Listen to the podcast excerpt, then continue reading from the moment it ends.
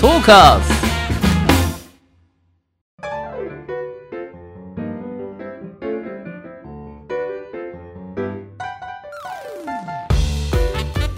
リスナーの皆様ご機嫌いかがでしょうか e スポーツキャスターの R ですアシスタントの中村優香です。どうぞ今週もよろしくお願いいたしますよ。ろしくお願いしますさあ、アルさん、お正月も、はいまあもう過ぎていますけれどそうも、ですねあのー初詣とか参拝されました？今年はまだ行ってないですねはい。はいいつも行かれるんですか？いつもまあその結婚してから家族とうんあの近くの神社とかに行くことはありますけど、はい。そうですね特にあのゲーマー時代ゲーセンに行ってた頃は、全く縁のない日々を過ごしておりましたあんまりそういうのに行かない。行かないどころか年越しゲーセンにい て年明けてもゲーセンにいて、はい。はい、で2日目もゲーセンにいてうん。で3日目もゲーセンにいるはい平常運転でございました え、運転ですね。はい え、あのなんか大会前にはい神様勝たせてください、お願いしますみたいなのなるほもどないで漫すか画みたいなやつはいあるはずもなく ないんだ信じられるのは己のみ嘘超現実的ですねうん神頼みしないんですね神頼みは基本ないですけど、はいあでもなん12年前にうん厄年だったんですよ年齢的に、はいうんであそこに行きました寒川神社に行きましたね神奈川の寒川神社はいはい有名な、えー結構遠かったですけどなんかねあの仕事で、えー一緒になった人が寒川神社に毎年行ってる方でで今年も行くから寒川行こうって言ってうんそのまあ厄年だし厄落としでっていう感じで行ってもう大人だしおお参り料っていうんですか1万円入れてえでえ一お万札をはいすごいたくさんもらってはいでなんか家のうん八方にこのお札を貼りなさいみたいなのがあってでもえ厄年だったんで、はいちゃんと家の八方にこうやってお札を こっちかなとか言いながら貼って、でなんとかそんなにひどい目に遭わないでおそうですね厄年はもう抜けたかと思いますそのね神様のおかげかもしれないですねそうですねうんそこはあると思います、はい基本的にあんまりゲーマーの人は行かないかもですね参拝とか。へえうん、本当にまあ近くに神社があるからゲーセン終わったらみんなで行こうよとかは、まあ、地方のゲーセンとかだとあるかもしれないですけど、はいでも新宿にいた頃に例えば明治神宮が、まあ、近いっちゃ近いじゃないですか、うんうんうん行かなかったっすよねえそれはもう信じない派ってことですかあ違います人が多いめんどくさい以上ねあと寒い もうひきニートみたいなこと言うじゃないですかや行きましょあのーなんつうんですかねやっぱり属性と隔たりがあったんです よね生き方に。みんながクリスマスだろうが、はいゲーセンにいるう、し、はいなんか季節感もないし、はい本当にね、まあ、夏あエボあるねみたいな以上そこで季節を 感季じ節るをという感じるはいイベントは、なんかその季節にある大会だけ、もんでねえ他のね行事は本当にどうでもよかったか本当ですかなはいえ R さんにまだ行かれてないですよね、初詣とかはいおすすめのはい神社がありますえ私も、はいあの行く予定なんですけどはいあの京都の安井コンピラ宮っていう京都は京い都、ご存知ですか安井コンピラ宮わかんないです有名なんですよはいでなんでこの神社が有名かと言いますとはい悪縁を断ち切り良縁を結ぶ賢そうでめちゃくちゃ有名なんですよあ有名なんですねすごい有名です、はいでもう強力すぎて、はいえっとなんか神社の中に大きい岩はい岩があってそのな中がくり抜かれててはい人間が通れる穴があるんですよはいはいはい。そこをあの悪縁を断ち切りたいものを、うんこう心の中で考えながら穴を通ったりうん。うん。あの良縁こういう風な縁が欲しいですっていうのをうん願いながらうん通ったりすると、うん本当にそれが叶ってしまうっていうあそれですこれあの今ディレクターさんはがい見せてくれてるんですけど、初めて見たこれがへー置き岩ではいでこの白いのあるじゃないですかはいこれなんか絵馬みたいなのではいはいはい結構これ一つ一つ見ると不気味で、まあ、結構リアルなんですよ悪縁とかも切りたいっていう人があるから、会社の何々さんがうん辞めますようにとか、うんうわー会社ごと辞めますあのなくなりますようにとかまがまがしいですねそうなんですよだからすごいなんかちょっと怖いうんうんスピリチュアル的な要素を持ってる人が行くと、うんちょっと怖い確かただならぬ雰囲気が漂っているに神社みみたいなんですけど、パワーがものすごいらしいんで、はい行きたいんですねえ行ったことはありますか行ったことないんですないんですかはいなるほどこれから行くんですけど、はいまあ切りたい縁とかはい結びたい縁とかあるじゃないですかそうですねあいやりいまっすぱいかあるんですけど今俺直感的に思ったのは、はいなんかいきなり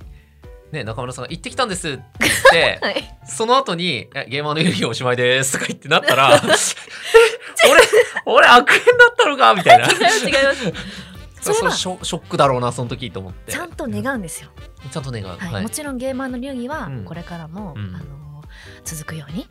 うんていうふうにお願いはする予定なんですけど、はいなんか切りたい縁とかありますか、切りたいね結びたい縁とか何ですかね結びたい縁切りたい縁なんか多分それ自然と日々やってるというか、わざわざあんま思わないですねこの人と縁を切りたいとかあんま思わないかも性格的に。なん でい何おすすめしたのにやでも行きたいですよ、はい安井コンピラグもう覚え た今すごい必死必死に覚やえるたぞ覚えた覚えた覚えた覚えたしはい行ってみたいしその行くからにはちゃんと、その縁を切りたい人はい、えー結びたい縁を思い描いていくと思います。はい、いいですね。だってしかも京都っていいですよね。いいですよねうん京都っていうだけでもいい、いい確かに。 そうなんだ。はい、ぜひはい、わかりました。覚えました。ありがとうございます。 お願いしますはい、安いコンピラグ安いコンピラグ行って、はい来た際にはじゃあ報告しますね。あお願いしますはい、私も行きますねそう報です告しちゃいましょうそうですね。はい行ったったっつって。行ったったっつって、はいさあそれでは中村さん この「ゲーマの流儀」とはどのような番組なのか初めて聞くリスナーの皆様のためにもご説明よろしくお願いします。はいではゲーマーの流儀とはどんな番組かと言いますと e スポーツ実況のパイオニアと言っても過言ではない R さんからゲームにまつわるニュースの解説や最新情報ゲーム人生で学んだことなどなどさまざまな角度からゲームの魅力楽しさをお伝えいただきますトーカーズそれではゲーマーズニュースから行ってみましょうはい、早速参ります。本日のニュースは、e スポーツ大規模イベント、青森県内初開催へ、2月八戸で、というニュースです。うん東欧日報の記事によりますと2月27日八戸市の多目的アリーナフラット八戸で、えー青森県初となる大規模 e スポーツイベントが開催されることが関係者への取材で分かりましたプロチームの実況付きプレー実演や東北各県の団体交流戦のほかプロジェクションマッピングを生かしたスケート体験などが行われますイベント名は「ビヨンド・ザ・リージョン八戸ゲーミングフェスティバル2022」e スポーツの普及促進や世代を超えた交流の場作りを目的にフラット八戸の LED ビジョンや音響設備の工事を担当した電音エンジニアリングが主催します会場ではリンクとは別に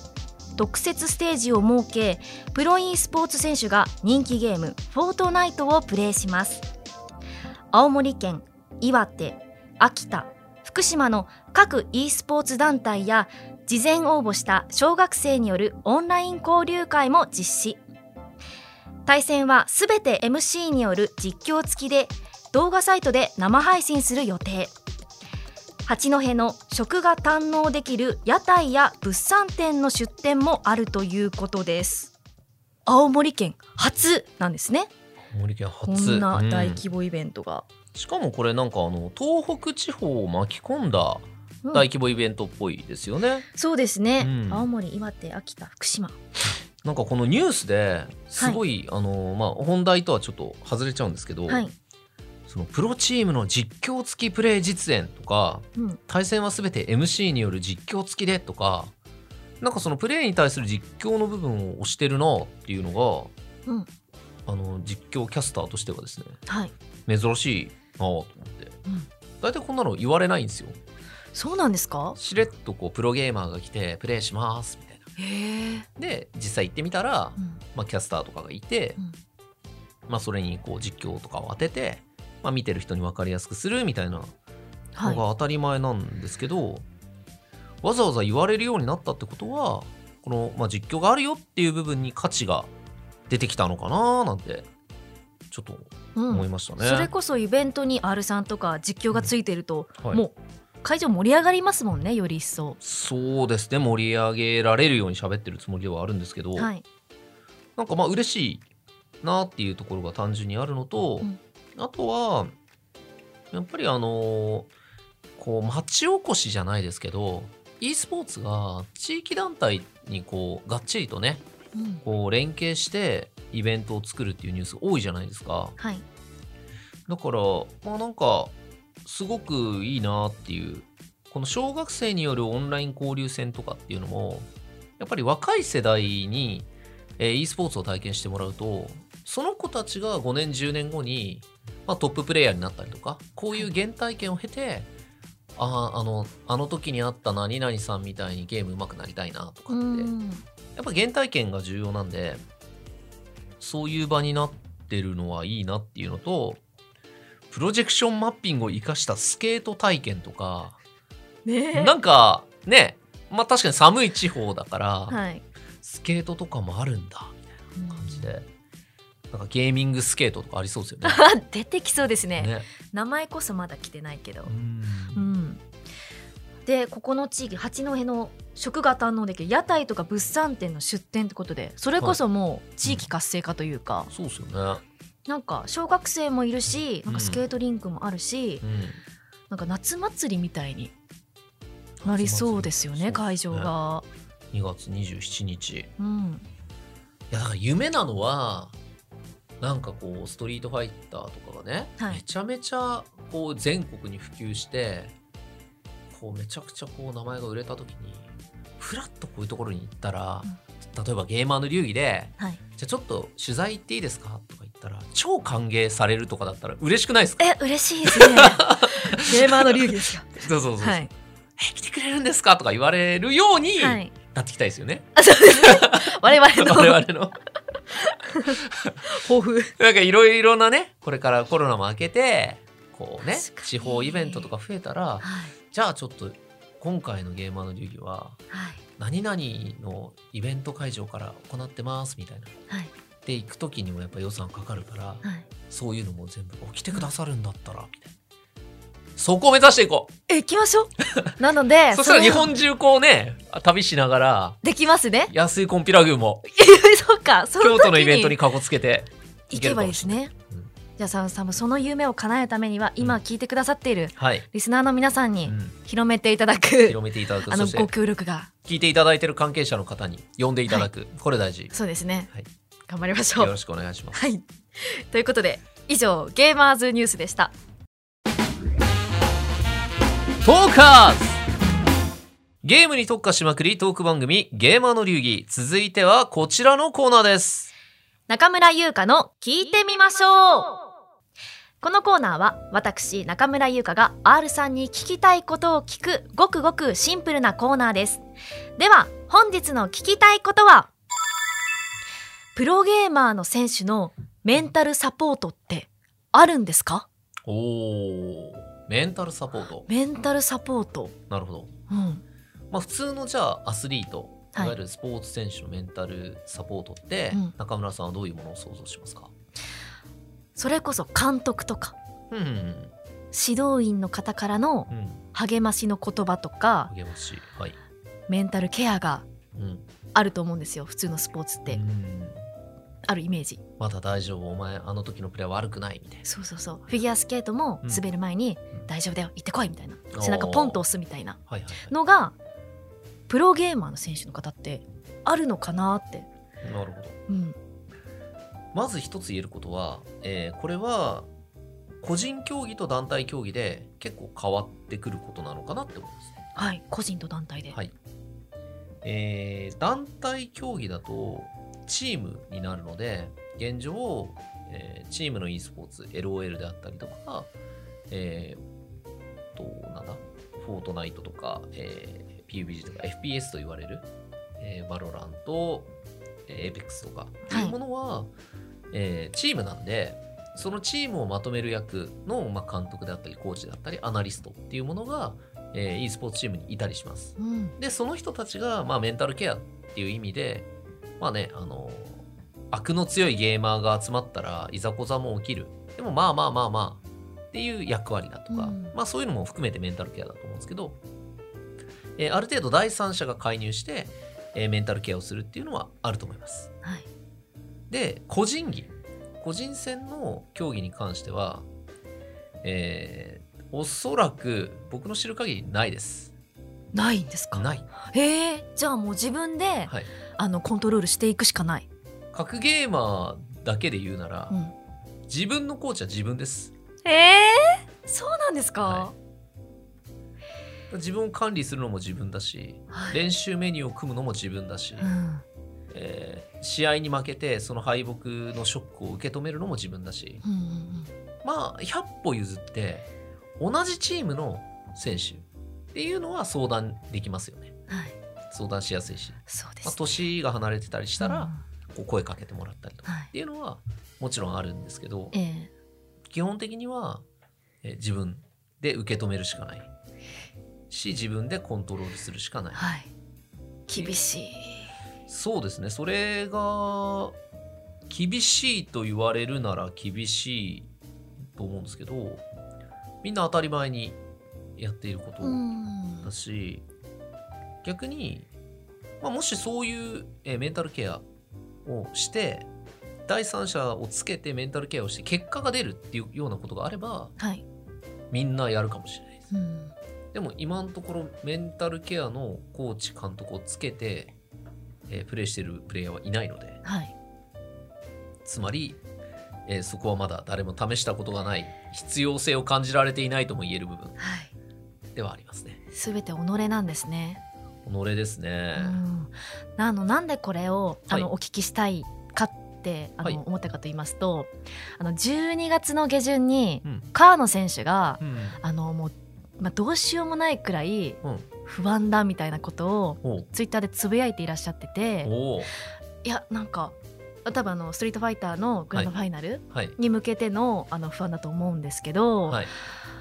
なんかいやすごいプレッシャーというかうん背負っててこれこの気持ちを誰か和らげてくれる人とかうんいるのかなっていうのをうんうんシンプルに思いまして、なるほうん、どまず中村さんが川野のツイッターを見てることに驚愕なんですけど はい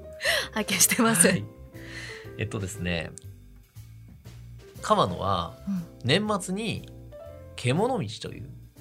梅原主催のイベントに参加するでおそらくまあもうあの結果が出てる後なんですけどだから結果についてとかそれにあの勝負については特に今は語らないですけど中村さんに問う獣道と他の大会の違いうんという部分で多分あんまり意識されてないと思うんですよはいでもこの「獣道」っていうイベントはかなりやばいイベントで、えちょっと待ってくださいはい、川野さんがはい不安だって言ってるのは、獣道ってことですか、獣ね、道です一択です そうなんです一か択ですストリートファイターリーグのことはとりあえずは今い何も考えてないです、えちょっと待ってください、はいあの獣道っていうのは梅原さんがはい主催されている主催されている大会ですよね、はいええあの一番大きい大会が、はいすいませんあの詳しくないものではい恐縮なんですけどストリートファイターの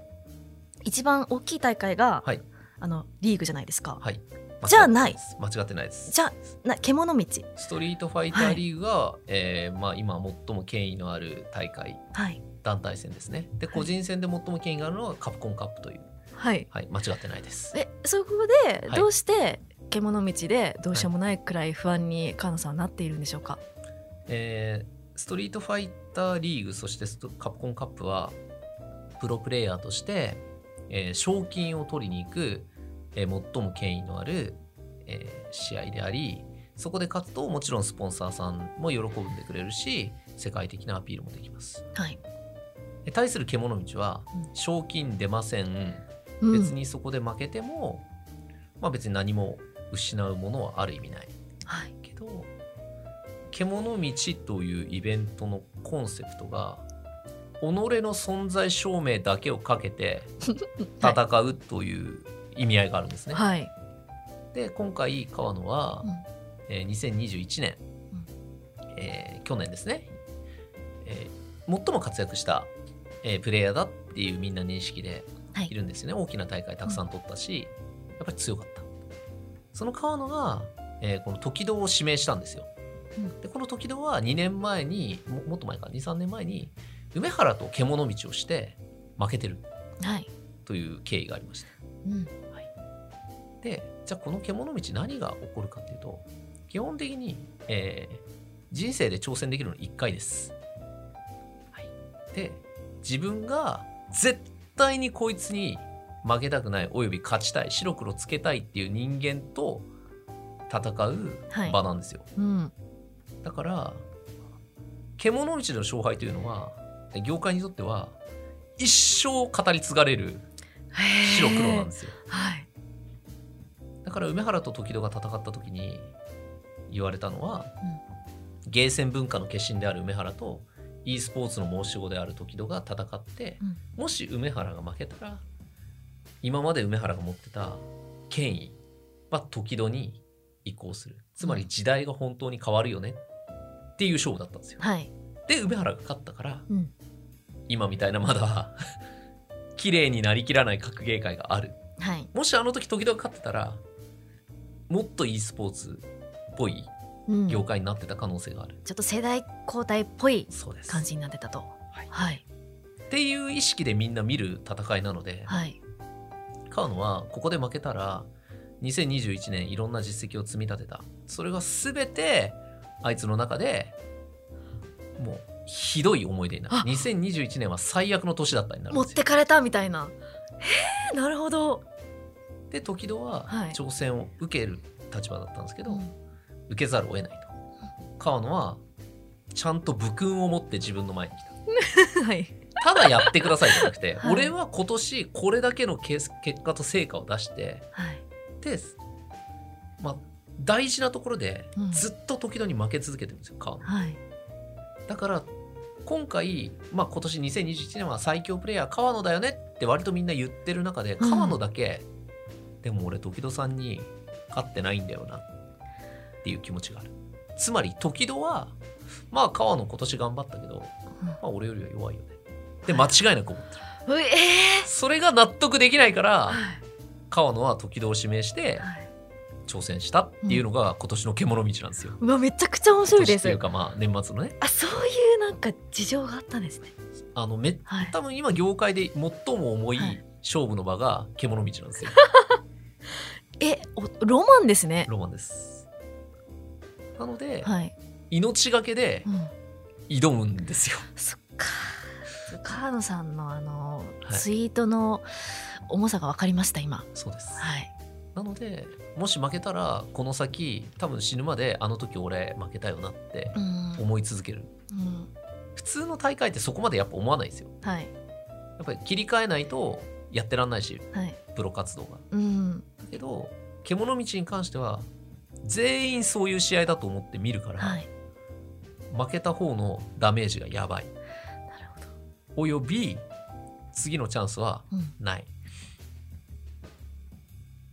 という非常に厳しい場に立つ、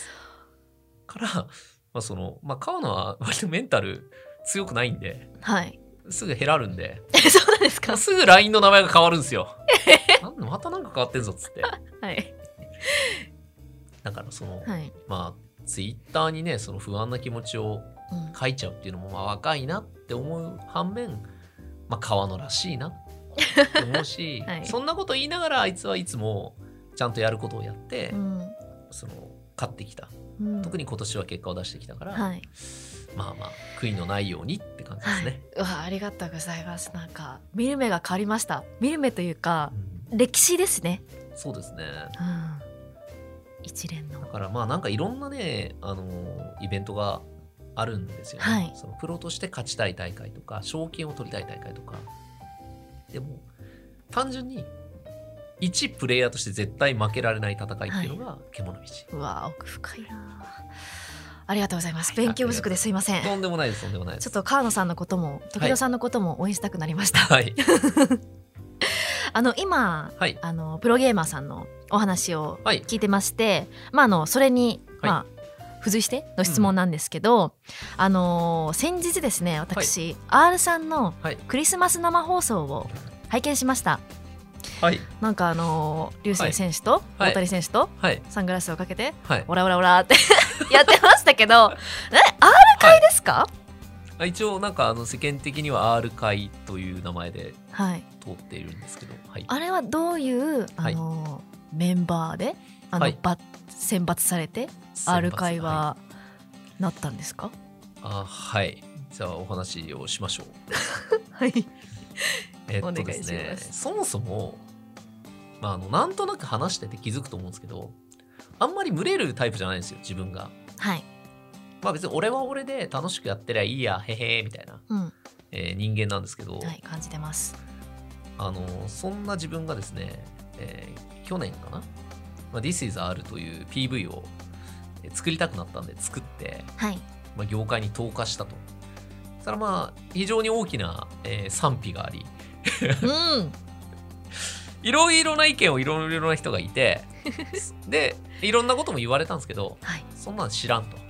いい意見も悪い意見もどうでもいいとうん俺はあれを作りたかったから作っただけだっつって言ってたら流星というねファブゲーミングの、えープロが若い20でも言っても278かなあの R さんと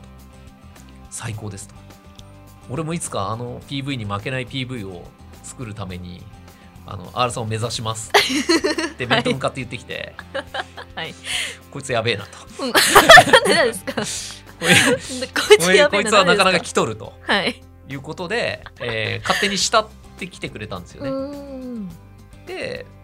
まあまああの一過性のものかなと思ってたんですけど、まあ、ずっと1年経ってもそれ以上経ってもこう慕い続けてくれるんで、そっかって言ってまあその嬉しいなっていう気持ちとまあなんか悩み相談とかあったら乗ってたりとかしたんですけど、えーはいである日またその若手の中でなんか変わり者誰だみたいな話をしてた時に、はい自分の配信にこの大谷っていう、まあ、そのなんかよくは大谷はやばいみたいなのが若手の間で噂になってたからどういう噂ですかはいいやなんかそのつかみどころがないし何考えてるか分かんない大谷はとにかく黙ってりゃなんか顔もね綺麗でいいのに口開くとあいつはなんかよく分からんっていう評価だったんではいじゃあ大谷ってどんなやつよっつってうん配信に呼んで話を聞いてたら「うんいや R さん一ついいっすか?」と、うん実は R さんに弟子入りしたいです」みたいなことを配信中に言われて、正気かとはい「お前何を言っとるんだ」っつって、はいあの茶化したんですけど、はいどうやら本当だったってことで自ら門を叩いてきたんもでうすね叩いてたんですよ。で流星もなんか喜んじゃって「お前も来るか R 会に」みたいな感じで。はいあれ書いてなんだよみたいなはい話になったんですけど、まあその、流星もだいぶね、変わってるんですけど、うんそういうやつらが、こう慕ってくれたから、じゃあ今度ご飯行こうかとはいでご飯食べて、で、まあ、なんだろう、2人ともね、なんか変わり者で通ってるけど、まあ、ご飯食べたらいろんな若手なりの質問とうか、ん妖怪の質問とかっていうのを真面目に結構考えてて、はいでまあ俺もチャランポランだけど一応ね今までの経験があるからそういうのを真面目に話したりとか、まあ、こういうふうにやったら面白いんじゃないとか、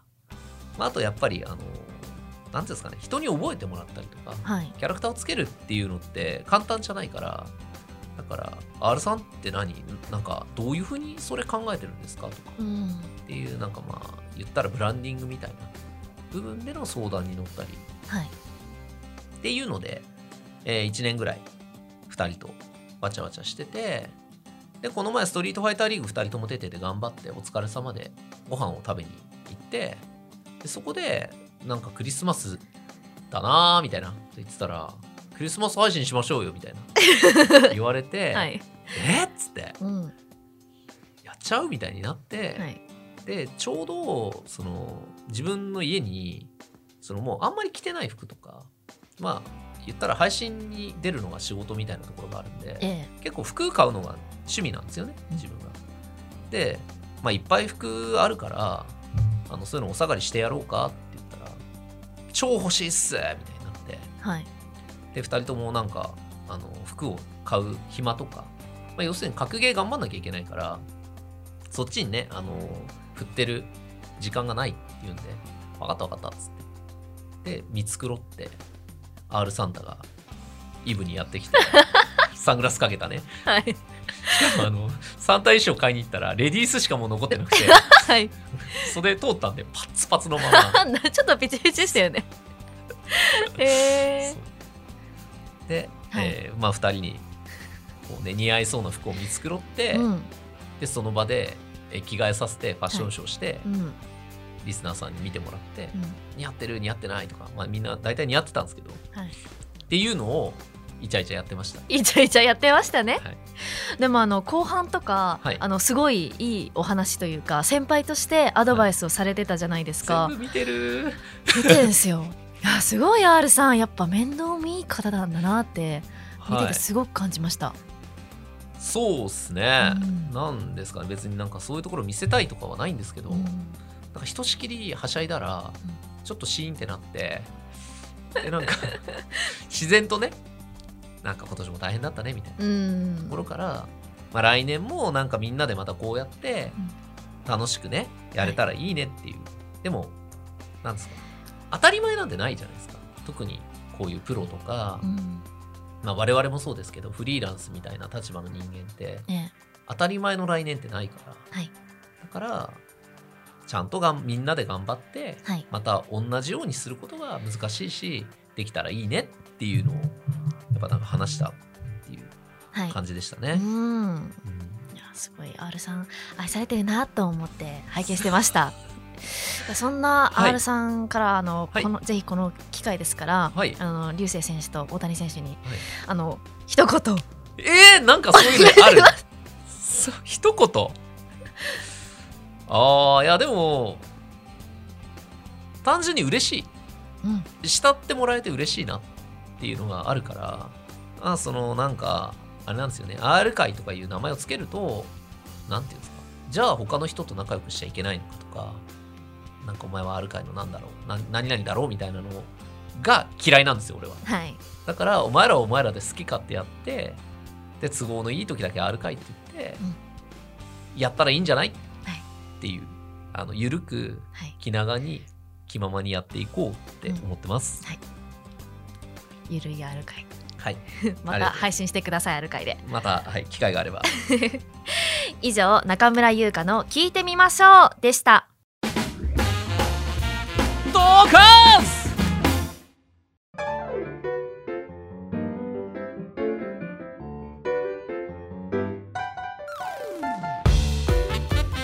ゲーマーの流儀あっという間にエンディングのお時間です R さん何かお知らせはございますかはいえーとまあ、今月1月末にですねストリートファイターリーグのグランドファイナルが、えーありますでこちら、えーチケットが速完して、えー会場の方でですね、えーやるということなので、えーぜひですねこちら、まあ、あの配信ももちろんあるので、えー配信も有料チケットになりますがぜひぜひですね、えー最終ドラマを皆さんで一緒に見ていただいて自分も一緒に盛り上がれたらなと思っておりますよろしくお願いしますはい楽しみです番組では R さんに聞きたいゲームの質問疑問を募集しています本格的に選手を目指すには何をするべきかゲームと勉強の両立に悩んでいるなどなどゲームに関することであれば内容はどんなことでも構いませんメール r アットマークトーカーズ 2021.com もしくは番組公式ツイッターにお寄せくださいちなみに中村さんはその先輩慕ってる先輩とか慕われてる後輩とかいないんですか、私は超先輩っ子だったので、はい先輩大好きマンでしたねおお、はい、いですね。あと長女だあのシンプルに兄弟構成が、あの一番上っていうのもあって、あの年上にはあのちょっと礼儀正しくしないといけないうんみたい。あなのがあって、うちの中学校なんですけど結構あのヤンキーがはい多ヤンいキーがと呼ばれている中学校だったんです、ね意外ですね。はいはい。そうなんです、万事だったんですけどうちの中学校ああ、はなるほどね。であの中学校にはい。に登校するその初日はい。友達と行ったんですけど自転車ではい。まあこぎこぎするじゃないですか自転車、はで先輩って、はいあのスカート短くしてたりい。はい。するから先輩ってわかるんですよあ、なるほどね。であやばい友達にうやばい先輩がいるからん。とりあえず挨拶した方がいいよって言ってうん。誰も知らないんですようん。うんでも先輩がいるからって「おはようございます」って言ってうん。毎回言ってました登校する時え、でも、それによはっいて、自分の身は守られてたってことであのすか。はって顔され ましたああ、そう なんだ。はいは誰みたいなこいつっあそうていう顔されて、うんなのでえ何の話でしたっいけやでもあの先輩っ子だったっていうところではいでも多分それである日なんかあいつも挨拶してる中村じゃんみたいなはい感じでちょっとこう慕われだこうなんか可愛がられ出すみたいなあ感じなんじゃないですか部活動ですごい先輩に可愛がられた記憶はありますね、へえ先輩って感じだったんでうんおはようございますって感じだったんでうんうん